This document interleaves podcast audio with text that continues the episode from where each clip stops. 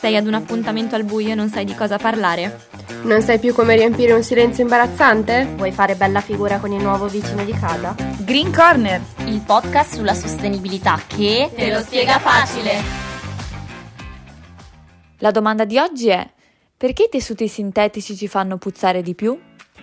Perché non ci sono sostanze naturali e gli odori rimangono un po' intrinsechi e non, si, cioè non vanno via facilmente perché rimangono nelle cose sintetiche.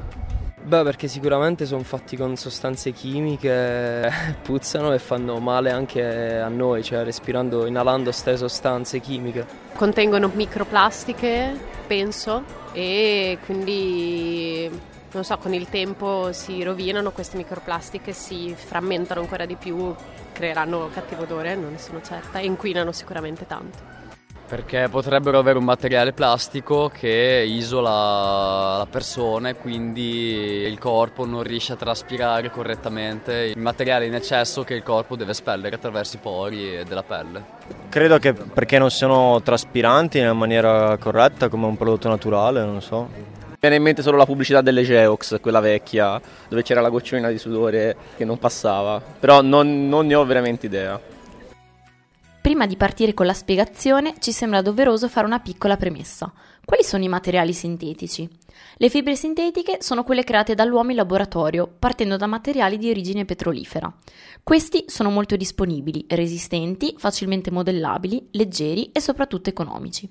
Le fibre artificiali, invece, sono derivate dalla cellulosa, come il bambù, il modal, il liocel, l'orange fiber e sono comunemente definiti sostenibili o eco-friendly, ma potrebbero avere impatti simili alle fibre sintetiche sull'ambiente. Come le fibre sintetiche, anche quelle artificiali si biodegradano più lentamente di quelle naturali e spesso sono più ricche di sostanze chimiche. Spandex, licra o elastan sono tutti i tipi di tessuti che vengono utilizzati per fare sport, ma come tutti i capi stretti e composti da fibre sintetiche, queste sfregano contro la pelle e intrappolano il sudore. Tutto ciò crea del cattivo odore e in casi particolari anche irritazione alla pelle, come follicolite ed eruzioni cutanee. Quindi, specialmente in queste occasioni, sarebbe meglio optare per dei tessuti più traspiranti, che permettano alla pelle di poter essere più libera. Da questo preambolo ci siamo poi chieste perché i tessuti sintetici ci fanno puzzare e quindi perché è meglio sempre optare per le fibre naturali, soprattutto nelle situazioni di stress dove magari il rischio di sudare è maggiore?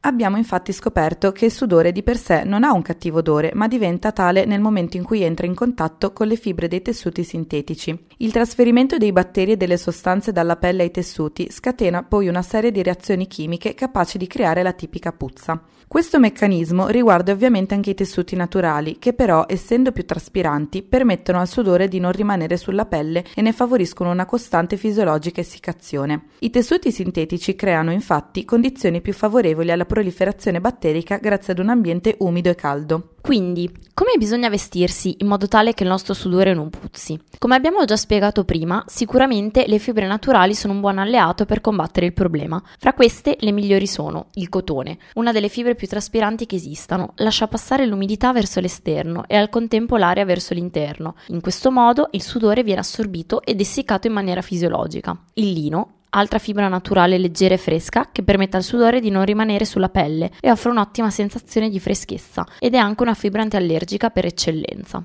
Il bambù, ci sono infatti nuovi tipi di tessuti derivati da questa pianta, che abbinano una speciale morbidezza alla freschezza delle fibre naturali. Questa è particolarmente adatta alle pelli delicate e per chi soffre di allergie, in quanto hanno una particolare resistenza a muffe e batteri anche dopo numerosi lavaggi. La seta, intesa anche come fibra viva per eccellenza, si tratta del tessuto più indicato per la pelle, poiché possiede lo stesso pH e ne rispetta la fisiologia. Abbiamo anche la lana, una fibra pregiata che permette di mantenere costante la temperatura corporea. Si tratta infatti di un tessuto che permette di creare del calore attivo, che aiuta soprattutto coloro che soffrono di problemi di circolazione del sangue o di reumatismi. Inoltre abbiamo la canapa, una fibra robustissima che, come la lana, permette alla temperatura corporea di rimanere stabile e di assorbire l'umidità del corpo, mantenendo un ambiente asciutto. Ed infine tessuti arricchiti con cloruro di argento. Questo materiale è infatti un eccellente antibatterico naturale ed è sufficiente una piccolissima quantità per rendere l'abbigliamento antiodore. Si tratta di nanoparticelle di argento incorporate direttamente nei filati dei tessuti. Pensate che una quantità di argento, pari a solo due anelli, è sufficiente per arricchire circa 5.000 t-shirt. Nei casi in cui l'unica alternativa è il tessuto sintetico, il consiglio che possiamo dare è quello di mirare ad acquistare il prodotto più ecologico ed etico in commercio e solitamente parliamo di fibre sintetiche riciclate come Econil e New Life.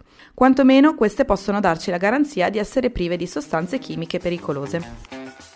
Green Corner è un podcast di Alice Laghi, Elena Giancecchi, Elisa De Lugan, Erika Mengoli, Sara Campi e Linda Bertin, realizzato nel laboratorio di storytelling multimediale del corso di laurea magistrale di comunicazione pubblica ed impresa dell'Università di Bologna.